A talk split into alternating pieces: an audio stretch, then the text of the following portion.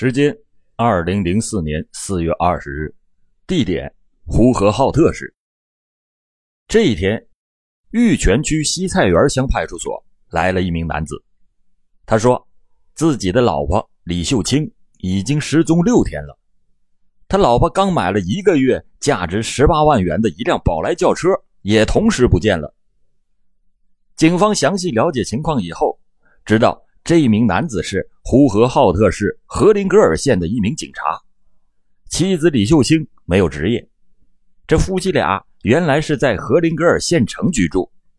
前些年，两口子在呼市玉泉区西菜园乡的南苑小区购买了一套住房，由李秀清常年的居住，而她丈夫由于工作的关系，经常不回家，家中的一儿一女分别寄养在。格林格尔县的爷爷和姥姥家。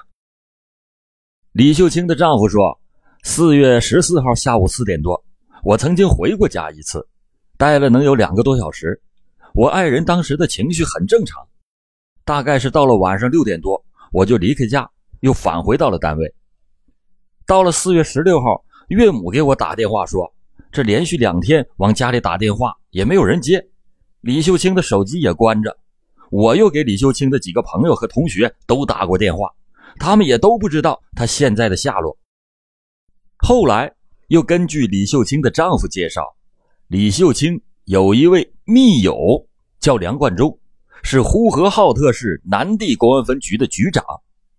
发现李秀清失踪以后，他立即给梁冠中打过电话，询问了李秀清的下落。梁冠中说他也没看着。并且和他还有他岳母一起来到李秀清的住宅。这三个人进到房间以后，看到室内整洁有序，没有任何的异常现象。到了四月二十号，李秀清仍然是不见踪影，手机也是关机状态。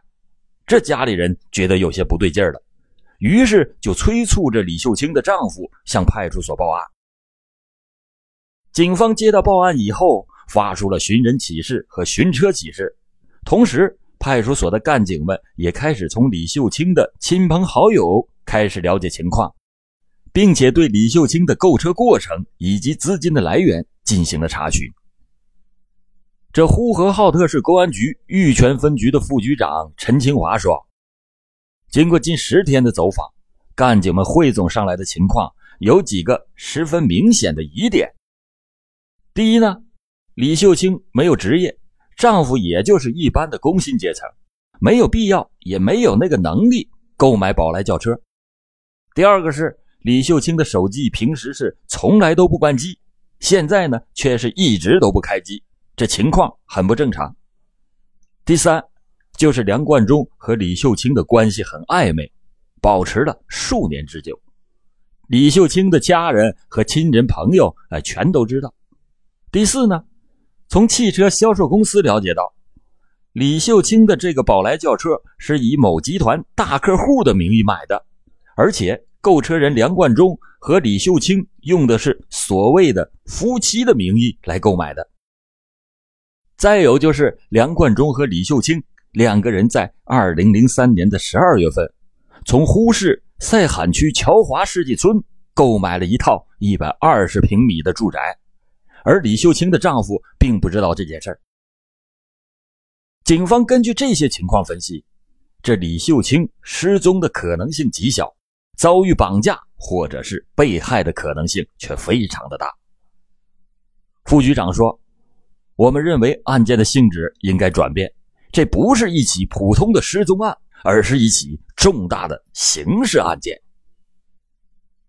玉泉公安分局立即。组织了刑侦人员对李秀清的住宅进行了现场勘查，从卫生间的地面上、门上，还有客厅的过道的墙壁上，以及卧室的床单上，真的就采集到了星星点点的血迹和精斑。呼和浩特市公安局玉泉分局的局长宋小青说：“这更加证明我们的推断那是正确的。”警方的进一步勘查有了进一步的收获。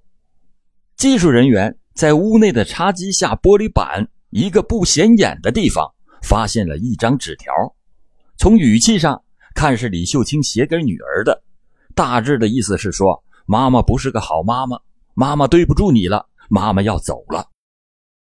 警方又对乔华世纪村李秀清的新房进行了现场勘验，提取到了一封一年前梁冠中写给李秀清的保证书，上面写着：“我于二零零四年年底娶李秀清为妻，否则甘愿受到任何的处罚。”警方还发现李秀清的新房装修考究，屋内的家具一应俱全，那相当的豪华。警方把梁冠中和李秀清的纸条送到了自治区公安厅进行了痕迹鉴定，鉴定的结论是这是两个人的亲笔所为。陈清华说，基于梁冠中和李秀清的暧昧关系，再通过对李秀清买房以夫妻名义买车和两张纸质的证据一串联，我们认为李秀清可能是向梁冠中逼婚。而梁冠中不断的在物质上满足李秀清的欲望。然而，当警方向梁冠中核实情况的时候，梁冠中只承认和李秀清是朋友关系，买车买房那都是以朋友的身份资助李秀清，其他的情况他都矢口否认。为了拿到铁证，呼市公安局把案件汇报到了上级部门。六月三十日。痕迹法医方面的四位专家再次的前往李秀清的住宅进行取证。专家对李家进行了更为仔细的搜寻，从李秀清住宅的抽水马桶杆上和拖布把等处又提取了一些血迹和其他的物证。专家认定，李秀清被害的可能性极大，而李秀清家就是杀人的第一现场。很快。血迹鉴定的结论出来了，DNA 检验证明李家的血迹就是李秀清的，床单上的精斑是梁冠中的，另外还有一个不知名的男子的血迹。警方因此断定梁冠中知道李秀清失踪的全部过程，而且他有重大的作案嫌疑。与此同时，另一组侦查员也发现了一个重要的线索。梁冠中的妻子有一个名叫魏晋的表弟，曾经在南地开过小吃部，也就是河西公司的所在地。平时和梁冠中的关系非常的密切，可是，在四月二十号以后，却突然的离开了呼市，回到了老家重庆市合川县。至此，案情有了基本的脉络，于是警方决定迅速采取行动，抓捕疑犯。七月二日。玉泉公安分局派了一个小组前往重庆市合川县查找魏晋。七月五日二十三点三十分，抓捕梁冠中的行动开始了。南地属于蒙古河西公司驻地，离市区大约三十公里。由于专案组连日的调查，梁冠中被弄得是心惊肉跳。在七月五日的当晚，他在自己家住宅楼的附近的小饭馆里约了几个朋友喝酒。到了半夜十二点，他还不想回家。警方抓捕小组的车刚一到，梁冠中就发现了他，迅速的逃离了南地。然而，警方通过侦查，很快的就锁定了梁冠中的位置是在呼和浩特市火车站。警方迅速的调集人马，包围封锁了呼和浩特市火车站周围的公共娱乐场所。七月六日凌晨五点，经过了大半夜的清查。玉泉分局局长宋小青带领着一路抓捕人员来到了位于车站东街上的上海滩洗浴城。这时，狡猾的梁冠中混在了洗浴城过夜的人群之中，正在焦虑地等待着家人给他送钱准备外逃。但是法网恢恢，疏而不漏。这年轻的宋小青女局长一眼就认出了他，将他就地擒获。警方连夜成立了审讯组，对梁冠中进行了突击审讯。开始的时候，梁冠中是百般抵赖，说自己有阳痿病，并且有医院开具的证明。他不承认和李秀清有着暧昧的关系。他认定是警方还没有拿到铁证，所以他态度十分的嚣张。到了七月九日凌晨三点，经过了三天三夜的较量，梁冠中的心理防线有所松动。玉泉区公安分局刑侦大队的侦查员张顺根说：“他供述的是一份避重就轻、精心编造的谎言。”这张顺根是一位有着三十二年刑侦经验的老刑警，梁冠中的谎言很快的就被这位老侦查员戳穿了。七月九日的上午，梁冠中的心理防线彻底的崩溃，如实的交代了伙同魏晋杀害李秀清并且分尸的全部过程。此时，魏晋也在重庆警方的配合下被抓获了。在当地的突击审讯中，魏晋对犯罪事实供认不讳。按照梁冠中、魏晋的指认，警方找到了李秀清的尸体以及梁魏二人作案的工具和李秀清的宝来轿车。至此，发生在呼和浩特市的“四幺四”特大杀人碎尸案圆满告破。那么，李秀清为何成为了局长情人的刀下之鬼呢？这得要从两千年两个人的一次邂逅说起。在两千年一月二十九日，李秀清一不小心遭遇了桃花运。这一天，二十九岁的李秀清陪着丈夫汪寿如到了呼和浩特市公安局南地分局拜访老同学。这酒足饭饱之后，开始搓麻将。一位中年男子在前呼后拥下走进了门，人们立刻都起身行礼打招呼。经过介绍，李秀清得知此人竟然是响当当的中央直属企业中国河西化工机械公司企业公安局的局长梁冠中。在李秀清的印象中，公检法机关的头头脑脑们要么就是古板着脸非常严肃，要么就是斯斯文文很有风度。而眼前的这个公安局长，不仅说话是东一榔头西一棒槌，没有一点的逻辑性，而且言语粗俗，脾气十足，一下子给李秀清留下了深刻的印象。李秀清发现，梁冠中在麻将桌上是心不在焉，一双色眯眯的眼睛在他胸脯扫来瞟去，李秀清的双颊飞起了红晕。在临别的时候，梁冠中悄悄地向李秀清索要了手机号码。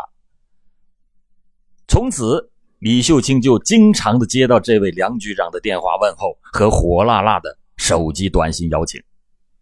于是，她借着看望老公同学的名义，不时的就光顾南地分局，每次都受到梁冠中用公款热情的接待。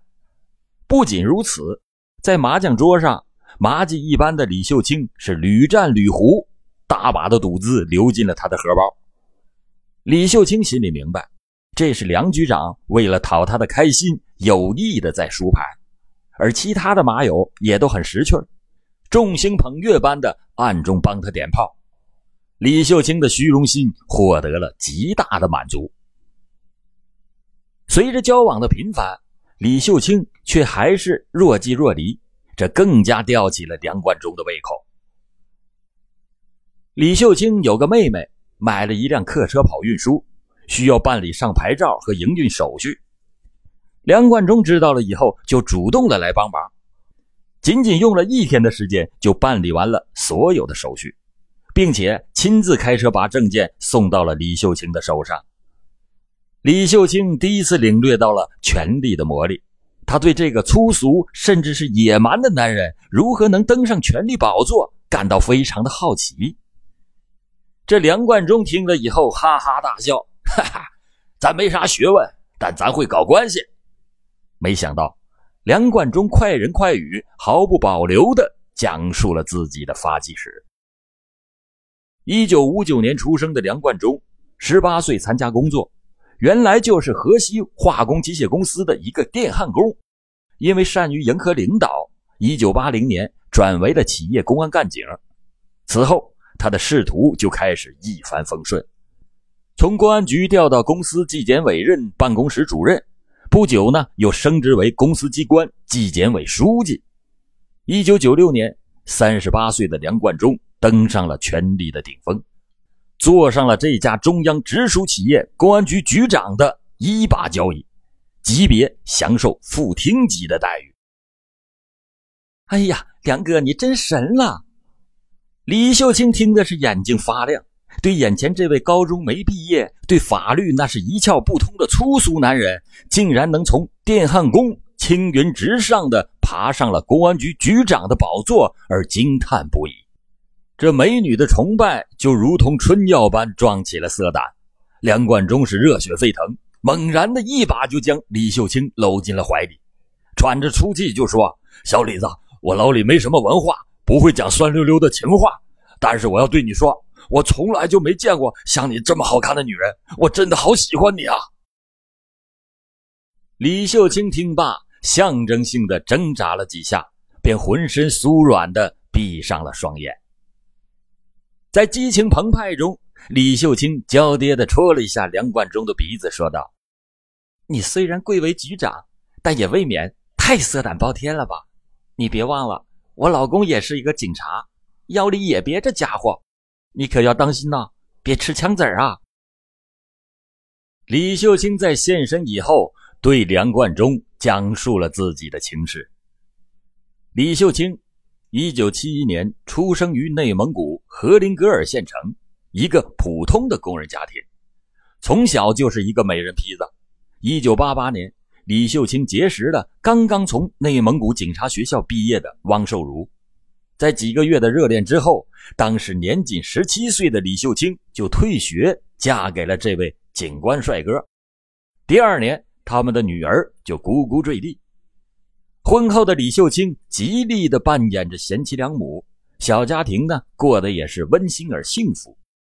汪寿如不到三十岁，就当上了和林格尔县的一个镇的派出所的所长，并且在呼和浩特市购买了一套商品房，把家也从县城搬到了大城市。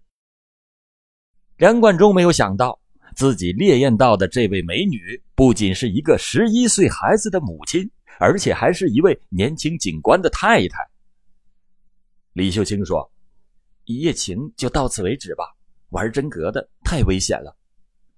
没想到，粗俗的局长这一次是来了一段文雅的动情表白。呃，抱得美人归，做鬼也风流。我老梁敢做敢当，我天不怕地不怕。这和粗野局长上床以后，李秀清也曾经有过对丈夫的深深愧疚。她嘴上说点到为止，但梁冠中的一个电话又让她魂不守舍。此后，高级宾馆的客房成了他俩流动的家。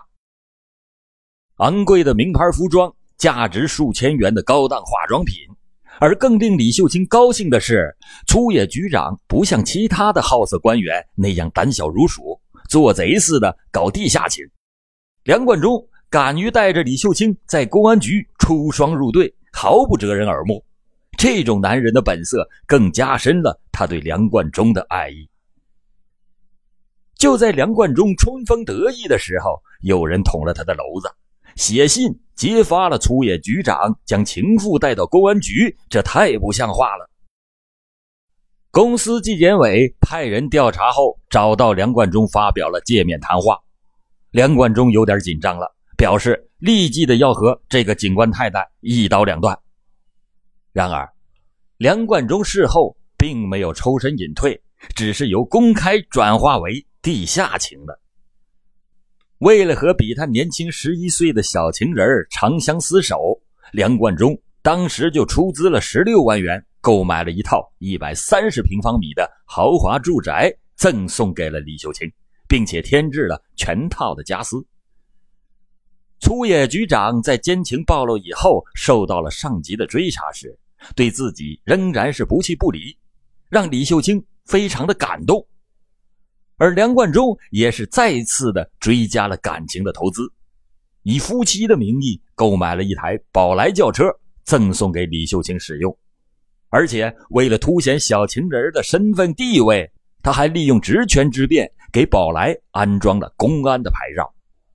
李秀清驾着宝来风风光光的到各处去兜风，宝来经过公路收费站的时候也是畅通无阻。进入住宅小区大门的时候，保安那也是敬礼迎送。这特权爱情让李秀清幸福的头晕目眩。就在李秀清驾驶着宝来飘飘然的时候，他的后院起火了。